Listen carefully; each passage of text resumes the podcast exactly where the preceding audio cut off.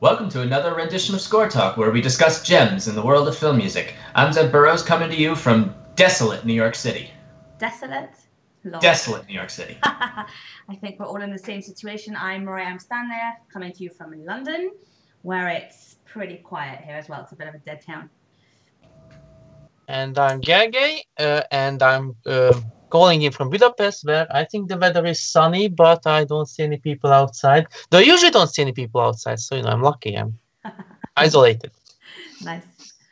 So yeah, my I only have one window in my room, and it's uh, to the backyard. It's to the courtyard. So no, I don't see any people outside as well. And so this has been a really bit of a crazy, crazy month and a half or so, almost two months, and you know, with everything being virtually shut down, including the movie theaters, there's nothing.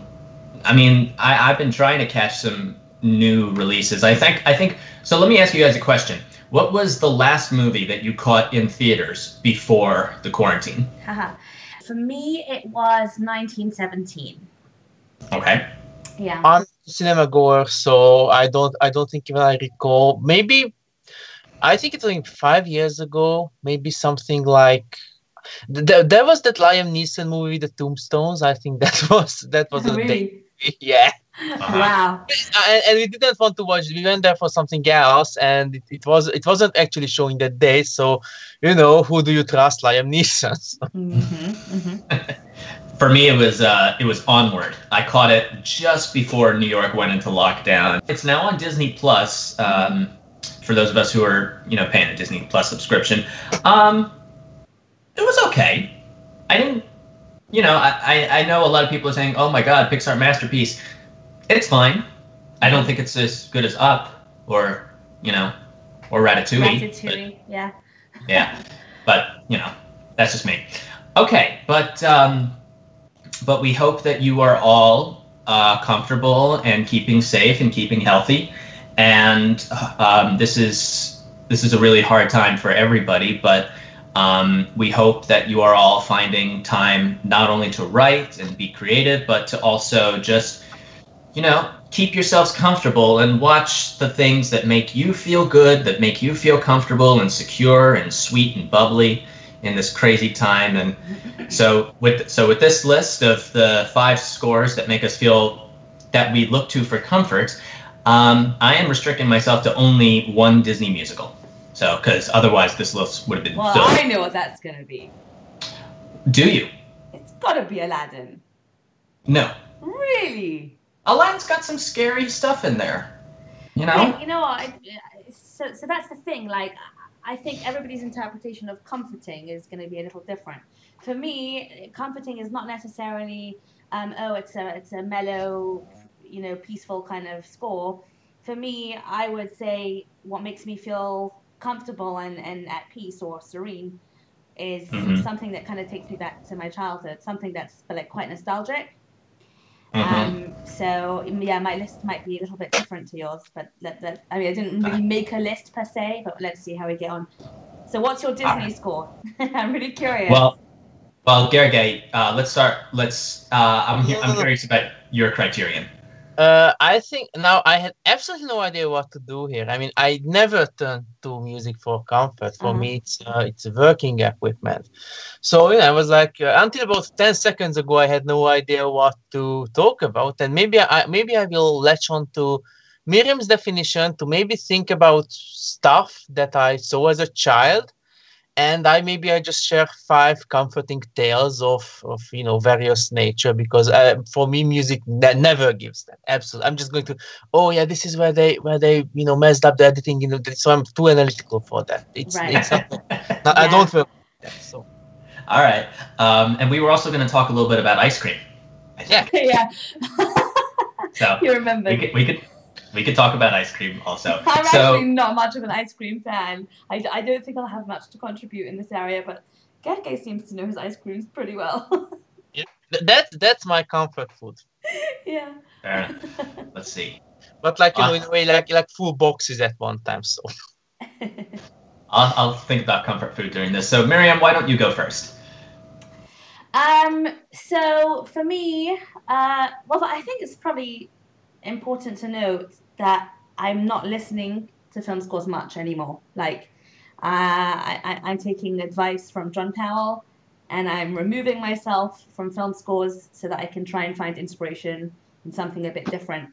Um, but if I were to put on a film score that would kind of just um, take me back a bit and just something that I'm that I'm so familiar with and I and I know exactly what's coming next and you just there's something very comforting in that um, would probably be something from Harry Gregson Williams um, and I would probably go to Narnia Chronicles of Narnia the first one. I love that score.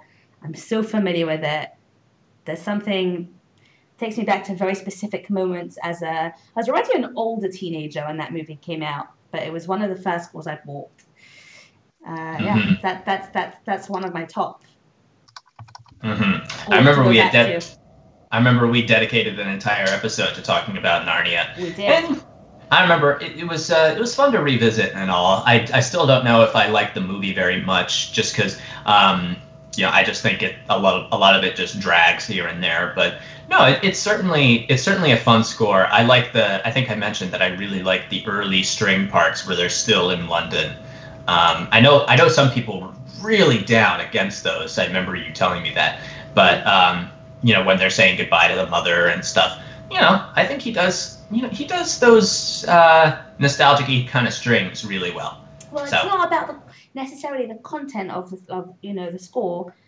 Um, is there's there's just a, a sense of familiarity with it that I don't know. I, I guess I like things to not be um, unpredictable. You know, I, I like to listen to something that I know and I know what's coming next, and it I don't know. It's just yeah, it takes me back to that that time. Fair enough. All right, so uh, I guess if there's uh, Gerge, any comments on Narnia? Absolutely nothing. I, uh, the only thing is like how you know in the mid 2000s how studios after Narnia was kind of a success they were like okay, what other movies have giant talking animals in it? And suddenly the Golden Compass was made. So, yeah, yeah. oh yeah, this cannot that. be a coincidence. Probably not. I, I, I, don't know if I was really too. Uh, I, I remember the old Narnia the TV series, the six-part miniseries, which was in 1988. That one I remember seeing. This modern, it's like you know, it, it just reached me at too, you know, too cynical of an age to have any connection to that. Hmm. Right. All right. So, um, so for so for my list, I kind of I didn't necessarily go with things that I saw as a child, although a couple of them I saw. Um, some of them I didn't see until I was an adult. But um, these are these are ones from movies that are generally just when I want the most wholesome things, and these can range from you know Disney musicals to you know sentimental dramas here and there. I'm gonna go with my earliest pick. This is my Disney musical um, from 1964, Mary Poppins and I just so it's kind of cheating a little bit to put. I mean, maybe it's not cheating to put a Disney on here, but the songs. First of all, the songs are so catchy and they're so memorable, and the way and the way that they're weaved throughout the underscore, it kind of set the template um, for what Alan Menken uh, would do later. But um, when I when I want something, when I want comfort food, you know, and nearly every single song in Mary Poppins is just so so fun and so marvelous. Um, and I just can't think of any other ways that it's just it's just really insanely good comfort food and um, you know anything from spoonful of sugar to jolly holiday and the, and the movie itself is just so nostalgic and uh, and so beautiful and such a masterpiece um, and i few things make me cry harder than feed the birds so Really? No. Oh, well, how can you not cry during Feed the Birds? It's just. I don't like... know. Honestly, Zev, the last time I saw that Mary Poppins, I, I, have no idea. I, I, I, haven't seen it for a really long time. I should go back and uh, watch it. it. You know, this is the perfect time to watch Mary Poppins. Yeah, you okay? you're right. I think I will make my Disney pick now. Then uh, I, I, I mean, you know, there's this kind of uh, stereotype that because I love music, I love musicals. I don't. I really don't. And one of the reasons for that is that, you know, technically nowadays when, uh, you know, Disney releases um, any kind of movie abroad, they demand that the songs should be translated alongside the you know the, the text because you know how do you feel when you know little children watch a movie and suddenly everybody starts jumping and starts to speak gibberish because you know mm-hmm. and I remember those days when that wasn't the case, including Mary Poppins, which had beautiful Hungarian dub, and for some reason some of the song in the songs the song stuff they start talking in a language I don't comprehend. And I was like, you know, bored by it. Like, how does this contribute to anything? So I have this kind of feeling. Uh, and the, the, the, the pick I would do, you know, the, my favorite Disney musical from the golden age of the 1990s would be Aladdin. And, you know, not just because Miriam mentioned it, but because this is the one I remember seeing in cinemas, like, like with the whole family on mm. Chris around Christmas, maybe second or third day of Christmas or something like that. And you know, I don't remember the songs, which is a good thing because I just remember how much fun I had. And mm. Aladdin was, I think, Aladdin was bigger in Hungary than like uh, for, for a while. Lion King was very big, but Aladdin had the TV show, which was huge in. Oh yeah. So it, it, it, you know, in Hungary, we only had one TV channel, and every Saturday, you know, Sunday afternoon, they would play. This would be the cartoon that you saw that week. So mm-hmm. that was a pretty big deal. You know, I know by that point it came out.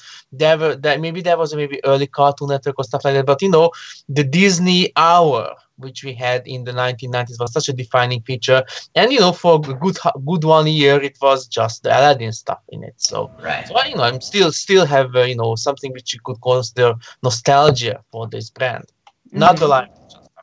Wow. Yeah, it's funny. If I had to pick a Disney film, I don't have a particular reason for it other than that I just think I like this one the most. It would be The Little Mermaid. Mm-hmm. Um, just remember that watching that movie over and over as a kid.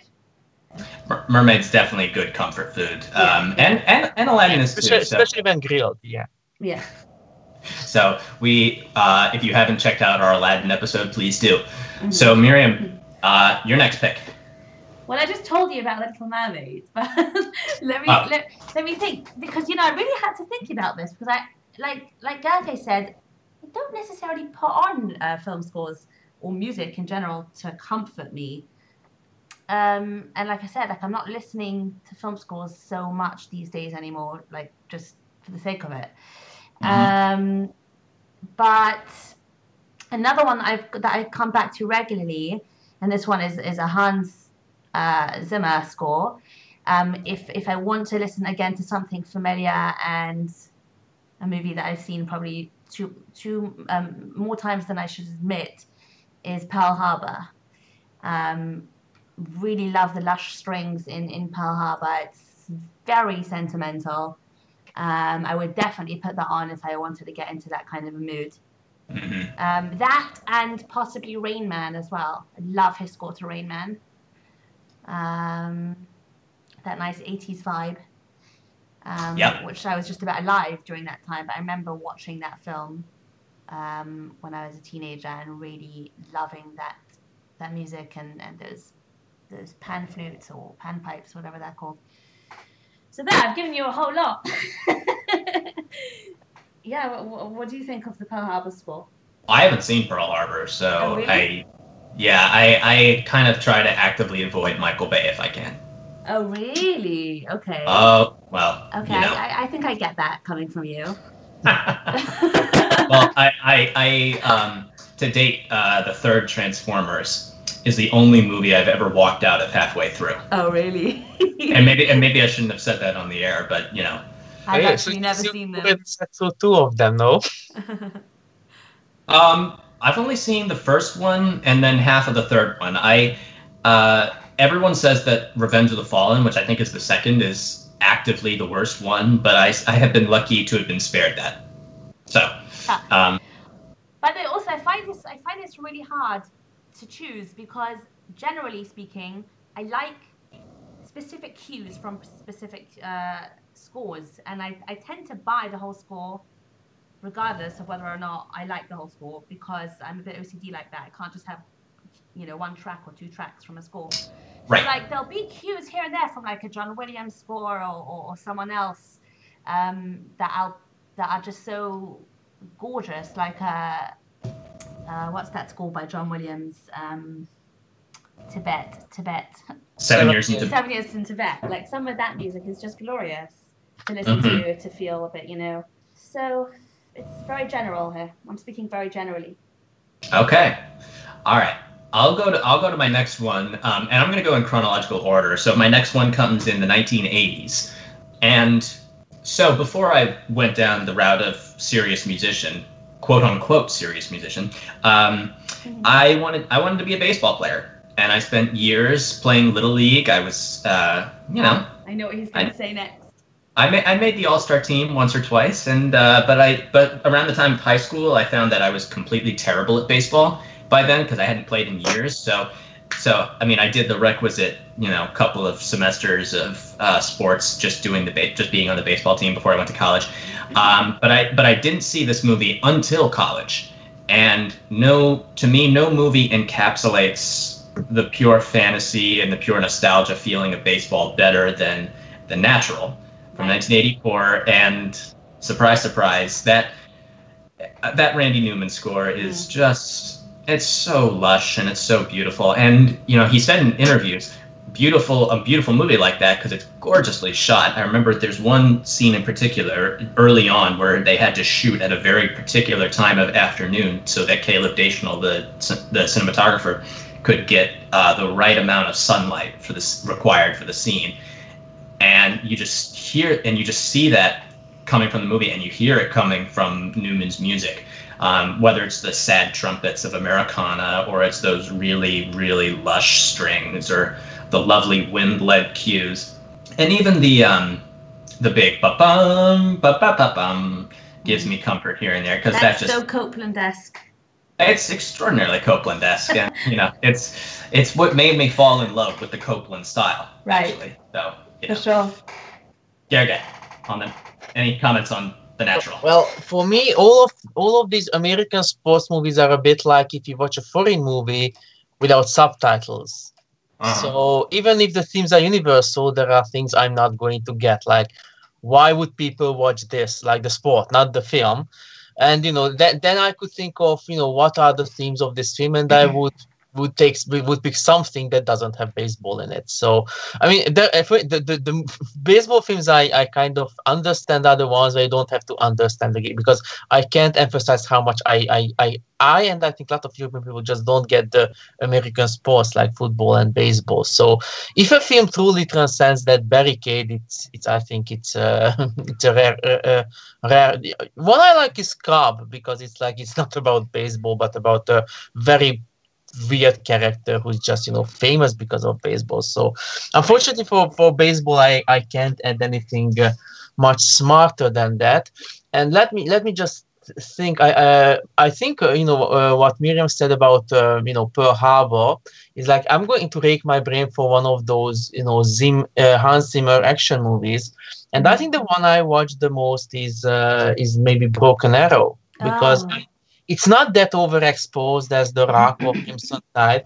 I think you know if, if that one became the favorite of temp track editors, we'd be living in a better universe. You know, it's a truly think that it's it's just and you know the movie is is like it's not good in the traditional sense of the word. It, it just has its own rules, and as long as you accept those rules, it's one of the greatest things ever achieved with camera. So Yeah. it's just you know John Travolta hamming it up. Uh, you know, lots of you know the almost wall underscoring, and this is a music I listened to a lot when I was like uh, you know going to uh, university, and there was um, whenever I went home uh, for the weekend. This is something uh, I knew it's about. The complete score was about 97 minutes, which was almost completely take up the road from door to door. So I would, you know, it was also a great way of keeping time. This was something I, so basically, when I was going home every weekend, I would listen to it twice every weekend because it would be just, you know, two home and away from home. So this is something, uh, if I have to put something from the Hans Zimmer head, I would pick Broken Arrow. Then I never Pearl Harbor. It's just, uh, with Pearl Harbor, it's like, for me, it's a bit like Titanic done badly. Like, you know, it has the romance stuff, which I just excruciating long, but it's awesome, but very short, very short. So it's like, Yeah, it's I think it's almost like real time. It was meant to be almost in real time. mhm. The attack itself, and you know, I, I want more of that. attack right? it. It's interesting that you mentioned that because even though the score at, at certain parts is extremely romantic um, and it's beautiful, um, attack um, is actually my favorite cue from that and, and that was you know that was redone because the, the original cue they did was like bonkers like yeah. like completely out of place of everything. And i i, I love that cue the, the original version they did for the attack. And then they you know they made it a bit more how should i say you know producer friendly or studio friendly but the original one is just like insane like how did they think they would get away with it and they they didn't so Mhm. that that was the best part for me Yeah. All right, Miriam. Yeah, I'm. I'm going to say here, and I should have mentioned it at the start, pretty much anything by Thomas Newman Oh Jesus. will take. will will take we'll take like multiple spots here. I mean, some of my favorites from Thomas Newman include Revolutionary Road. Love it. Well, again, on a, certain parts because certain like quite aggressive, not aggressive, but like um, uh, tense parts of the score that I actually never really listened to. But I love the opening cue, that piano and those drop voicings that he does, gorgeous. Um, and um, of course, Shawshank and American Beauty and Road to Perdition, and there are some beautiful cues in Angels of America. So again, like I love, I just love those those lush strings that he's so good at, his signature. Um, come on, Zev, you're also a massive fan of Thomas Newman. Right. I, I had to. I had to. You know, limit myself to only one, Well, and yeah, I'll have. I'll have that. I'll have that one coming up after my number three pick. But we're still on yours. Well, I'm, So- not, I'm not picking one in particular here. I, I will if I need to. So so we'll just go with Thomas. relax, We'll, I'll- I'll we'll just go with- li- Yeah, I'm we'll happy just- to listen to anything, pretty much anything by Thomas Newman. Well, I- we'll just go on Tom Newman generally. Oh yeah, totally. I would All right. recommend that to anybody who wishes to just sit back and relax for a little while. Mm, Got it. Totes. Well, um, I'll we'll talk a little more about Tom Newman in a little bit. Um, but again, number uh, my next one. Uh, sorry, dear guy. This is a number. This is another sports score. I don't know. I don't know why sports scores do this to me, but um, wait wait But wait this- let, let me guess rudy Jesus Christ. I, I knew I knew one of you is going to pick Rudy. I was just not sure who. But now, uh, you know, when it's a sports guy, was- he's going to pick Rudy.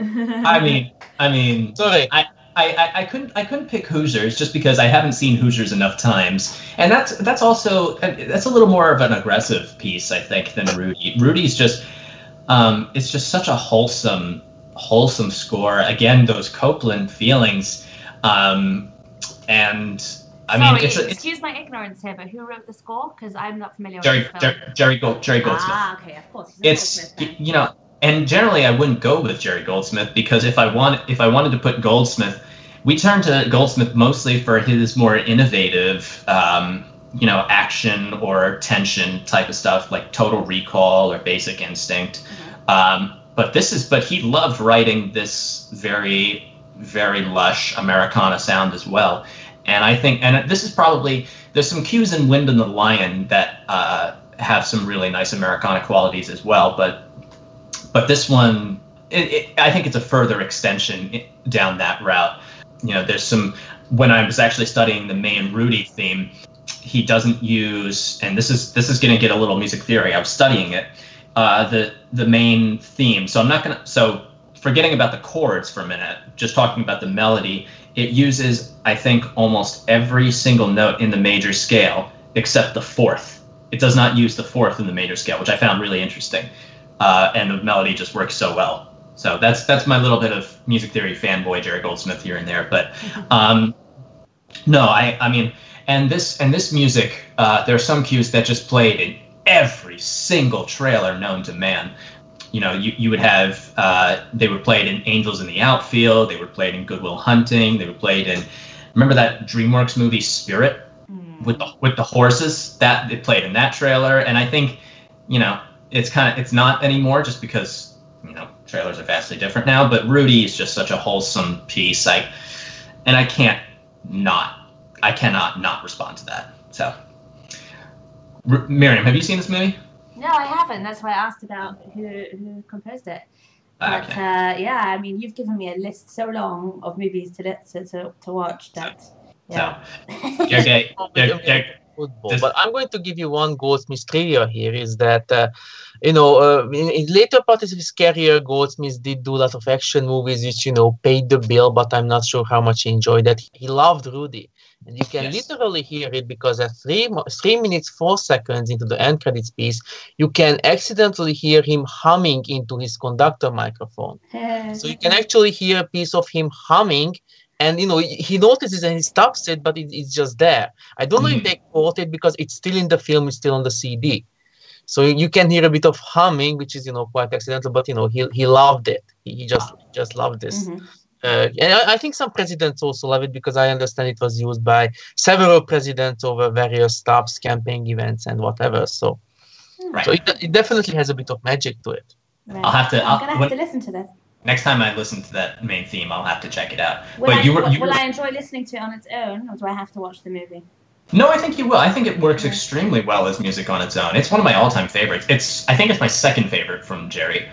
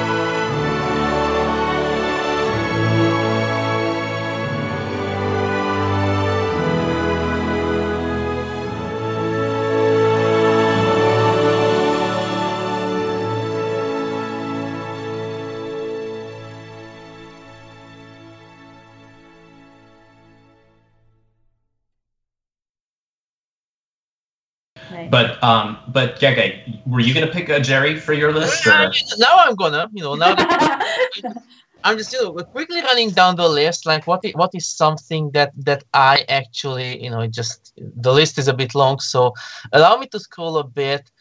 But I think I, I will go with something a bit more on the fun side, uh, and in that case, something that I see. So so you know, I, I as a child, you know, when we had HBO, a lot of these were there, like you know, uh, I, I remember seeing Mr. Baseball. I remember Dennis Menace, Melly, all, all, the early 90s stuff. Oh, I'm going to pick Matinee, I think. I mean, I do remember seeing Matinee. HBO had this, uh, you know, I don't know how HBO is in America or the UK, but in, in Hungary in the early 90s, it was like they weren't uh, they weren't always on, so they would, you know, stop servicing some parts of the day, like at night, or sometimes in the early days they would only sh- only work for eight hours every day at the night time. But I remember matinee watching it in um, on on Sunday morning, and you know I just you know I I think this is this is the movie I enjoy the most from this list, and even as the music is you know very much fun it, it goes. Uh, you it, have you seen Matinee? The, the, John Goodman, Joe Dante. No. It's about a couple of teenagers growing up in the rocket crisis,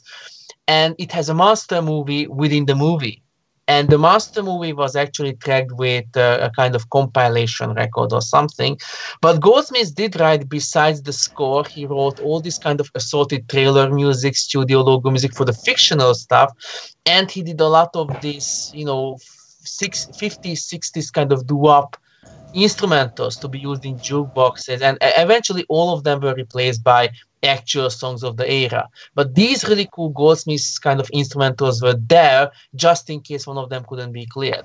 And you know, it has just such a strong feel of atmosphere and that shows you that life goes on even in the in the darkest of crises because a lot of things like people panic shopping are very familiar today. But you know there's still first love first kiss first dates you know when when you you don't care about the end of the world you just want to kiss that girl. And i i really really like that. I, there's even a sequence in it where where john goodman explores the birth of horror films. And i use that when i talk about genre movies i show it to my class to imagine how long horror has been going on. So for me i think if i have to pick a goldsmith one which i have nostalgic feelings to matinee is the complete package i'll have to check that I'll have to check that out. I, I went through I went through a little bit of a Goldsmith binge last year, uh, where I watched uh, Logan's Run and Ghost in the Darkness. So I'll have to check out Matinee as well. Zev's got a signed photograph of Jerry Goldsmith in his studio. I do. Yeah, that, that was a that was that was a gift from uh, from the Berkeley uh, film scoring lab managers in my last semester. So so I'm, I I have that looking at me as I write. Um, yeah. So, so Miriam, we're to your number four. I'm gonna. Well, again, like I like I said, I didn't really have a list, so I'm I'm still mulling a few over in my head. So I'm gonna go. Let's go skip to you. All right. So this is my Tom Newman. Uh, and so it, you know, it's very easy to fill up this list with just Thomas Newman and Disney. Absolutely. But I think I think this is. I'm gonna go with. This is not my single. I think this is my second favorite Tom Newman score, but it's the one that made me fall in love with his music. So um, this is the his score for the '94 adaptation of Little Women. I, ah, I mean, I knew that. So it, it, it, was a close call between this and How to Make an American, American Quilt. Quilt. Yeah, yeah. It was a very close call, but I mean, American Quilt I turn to more for contemplation. Uh, and you know deep thinking this uh, little women i just turn to more for just comfort and because Little Women is a much more comforting movie um, than American Quilt, and it's you know it just gives you the warm, Christmassy, wintry, feel good type of thing. Mm-hmm. Um, and I just think his his score is just so gorgeously orchestrated that way. Um, there's a lot of really beautiful themes in there, and uh, and some like you said, some very nostalgic string moments, mm-hmm. um, and some personal touches that are just so so Tom Newman esque, and it's a shame. It's a shame that that he didn't explore. Well, maybe he did. I mean, uh, but I think uh, of the two big ones he did that year, Little Women and Shawshank, he you know probably by you know probably by pressure from the studios, he probably was forced to explore more down that route, and you hear more of Shawshank's descendants in uh, things like Road to Perdition and uh, Revolutionary Road. So. Right but um, no, little, little Little Women just gives me all those comforting feels. So Yeah, yeah. you know, much more. Sorry, much more than the Desplat. I was gonna say, Gelge must be so surprised I haven't mentioned Desplat yet. I'm, I'm sure that's going to be. Maybe it's not nostalgic for you because it's it's contemporary and not something Yeah, from your childhood. exactly, maybe. it's all quite recent, so nothing really. Yeah, for sure. hmm All right, your game. Now, I was thinking, like, you know, I would never be able to pick anything from Thomas Newman here. So I was thinking, what if I pick something from another Newman from the family, like, Ah, like, like, you know, just uh, something, and you know, uh, you know, Alfred Newman, of course, was a bit, you know, before my age, and even though I, you know, I, I have now, you know, put together like 50 isolated scores for all of his full films. It's just something that I'm not nostalgically linked to. And the David Newman scores that I grew up with, I think, is not the stuff that you would like talk about on any kind of. But you know, I did like I I like in the nine- 94 95 96 he did all these kind of family comedies and that was right around the time when i was you know 12 so for me something like uh, jingle all the way matilda or uh, you know, even even Mhm. even flintstones or tommy boy are the stu- are stuff I, I remember actually Sure. like like these, these are the things I, I would watch uh, multiple times. Uh, no- Anastasia is like, actually like Anastasia in the sense that I it, it's a complicated feeling. Like I, I saw it a few times, and you know I uh, I just thought it's like a bit too maybe too adult for an animated film. Like maybe it doesn't have enough stuff for kids in it. But like like, like I, I really felt connected to this uh, this this this mid mid nineties David Newman stuff because this is this is the this this was my jam back in the day. Even something like the Flintstones, like I actually like the Flintstones, uh, the live action movie. You know, I I knew the Flintstones. I wasn't a big fan of them, but I just loved the the visuals, how they put together the uh, you know the the real life version of that world to me like that would be like amazing like to live there. And and you know it was nice to hear the the opening theme in a kind of souped up progged up version i think about the b52 so that was you know something i connect to. It's not it's not something i would you know like watch nowadays but this this does bring me back to those days. So maybe you know, that Yeah. that you know, david is my newman to speak for nostalgic value and maybe some randy like pleasantville or stuff like that Oh, Pleasant. Oh man, I haven't seen that movie in ages. Jeez. what, what are you guys doing in the quarantine like you know just you know uh, sh- we should write a regiment like you know this movie today that movie. Well, this well, is the time of self you know self uh, indulgence I have you know, a, just- I have a, I'm not gonna lie, I have a really hard time um, motivating myself to watch oldies. I, I, I, I seem to always want to watch things that are made in modern day, with you know. well, I, I have.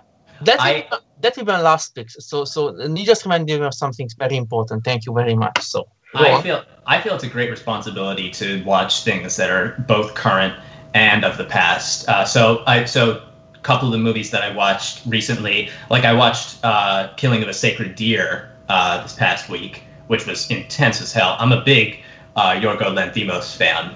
Um, and that one was just off the charts good. He also did The Lobster Yeah. and the favorite and the favorite. Um, but then you know, I also rewatched uh, after having not seen it in like eight years. I finally saw The Dark Knight again a couple days ago. So um, you know, I just try. to- very relaxing score. It's yeah, yeah. I do not I do not turn to that score when I need comfort. Jesus. Um, but then uh, yesterday I watched uh, an early Miyazaki, uh, Lupin Three, uh, which was his which was his debut in the '70s. But I think we're getting a little off topic here, so I'm gonna go with, and I almost went with uh, a Joe Hisaishi score for my last pick. I almost did, but then I decided that Spirited Away has enough in it that's just so a little discomforting and a little and discomforting in a way that's just like really intense music, even though it does have some really, really relaxing, comforting things. I um, I went with uh, I went with Alan Silvestri. okay, So, um, that makes a change. But it's not a Silvestri that you're gonna think. Um, and I'm dating myself here, and I'm uh, I'm gonna lose a lot of friends and a lot of uh, uh, well, maybe not lose a lot of friends, but I'm gonna get so much ridicule for this. Uh, this is 1998's The Parent Trap. I knew you were gonna say that somehow. Yeah, There are was, uh, some really nice moments in that score. No, I totally get it. there are, and you know, I'm a sucker for well, so much of the score, and so much of Silvestri is written in, you know, the the really melodic G major type of stuff, and and I cannot not respond to that. And there's some really nice, you know, wind led passages, and Uh-huh. um, it's just so super melodic. He did a lot of scores in this vein in the in the 90s. Uh, you know, prominently Father of the Bride and a little bit of Forrest Gump here and there. But uh, no, I, I think of those Parent Trap is probably my favorite of that particular. It's not my favorite of his overall. That would still be Back to the Future. Mhm. But um, but I think if if I want to put on something of his where I just need comfort, the Parent Trap is just so. I don't know. Maybe it's maybe it's a cynical movie in some some ways, but I I find it so. It's just such. It's a score that I just want to give a giant hug to.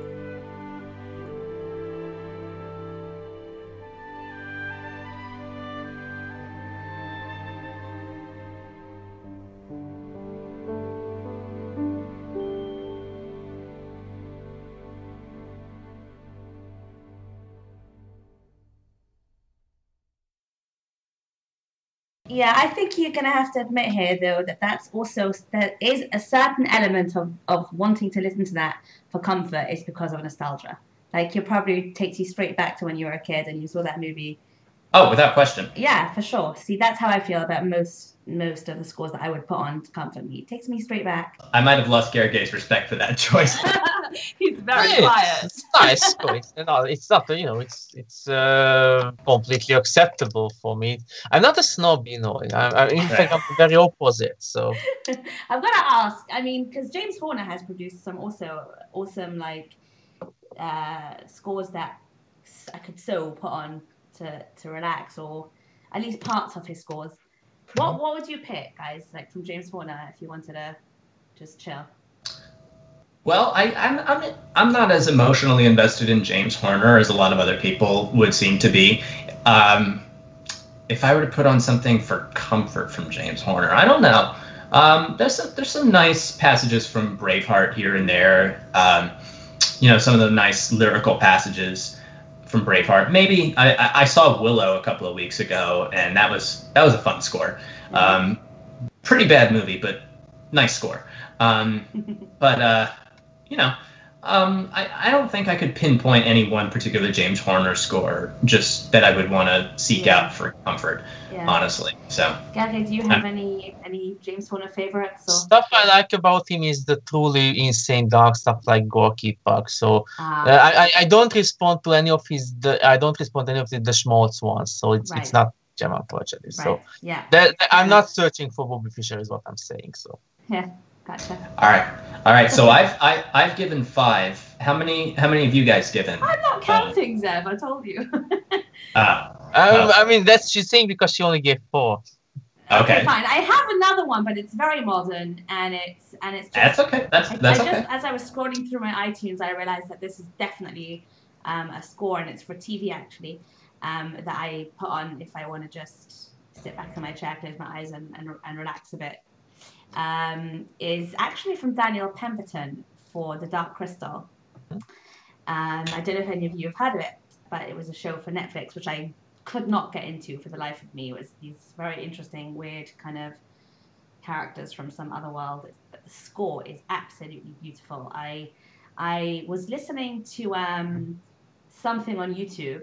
I think Ashton actually had just released a track, Ashton Gleckman, and um, I was listening to it on YouTube. And I don't usually listen to scores for from film or TV before I've seen, you know, the movie or, or show that it's attached to. Um, but it was on autoplay YouTube, and it just came on, and I, I, I did like a double take, like, wow, what is this beautiful music? And um, yeah, there it was. It was um, it was the opening theme for um, Dark Crystal Age of Resistance. I would recommend it. And I oh very quiet. Well, no, I I um am well. I, I saw the Dark Crystal, uh, the original Henson movie, a couple of a couple of months ago. Um, I think that kind of put me off seeing the TV show for a little while, but I'll I'll try and check it I out. didn't like. Um, I wouldn't necessarily recommend the TV show. I didn't enjoy it at all. But the music was beautiful. Uh-huh. Um, I forgot who wrote the first one. Trevor. Trevor Jones. Trevor Jones. That's right. Right.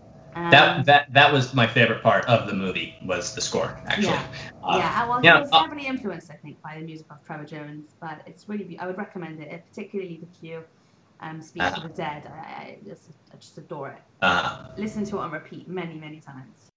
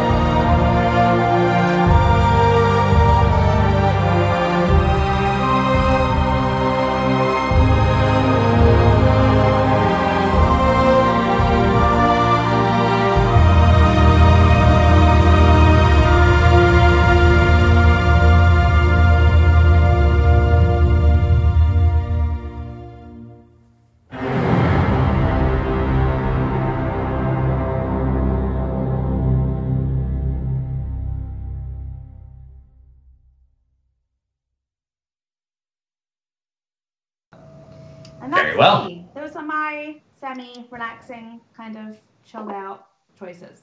Uh-huh. Okay. So any any more from you, Gerge? Well, I uh, I would uh, I don't know if it's the right time or place, but I just want to take my soapbox of it because this this whole topic is is is concerns something that's been a lot on my mind recently, and you know I'm as much as I try to limit myself uh, on Facebook, like you know try to you know be more productive.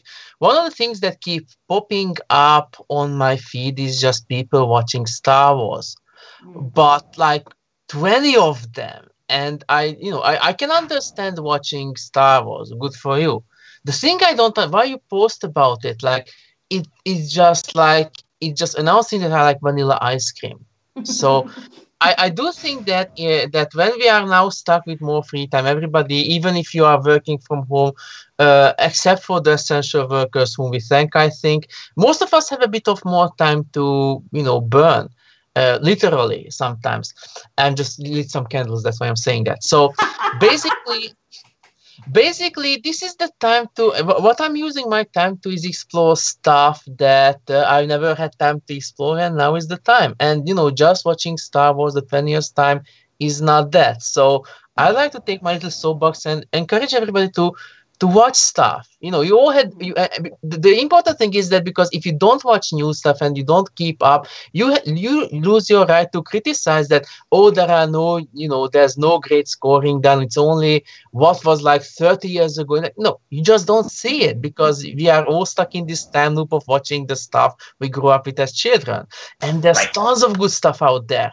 Go There discover watch. Exactly, You- you- you're exactly. going to come across shit Should I tell you a little What? secret, Gage?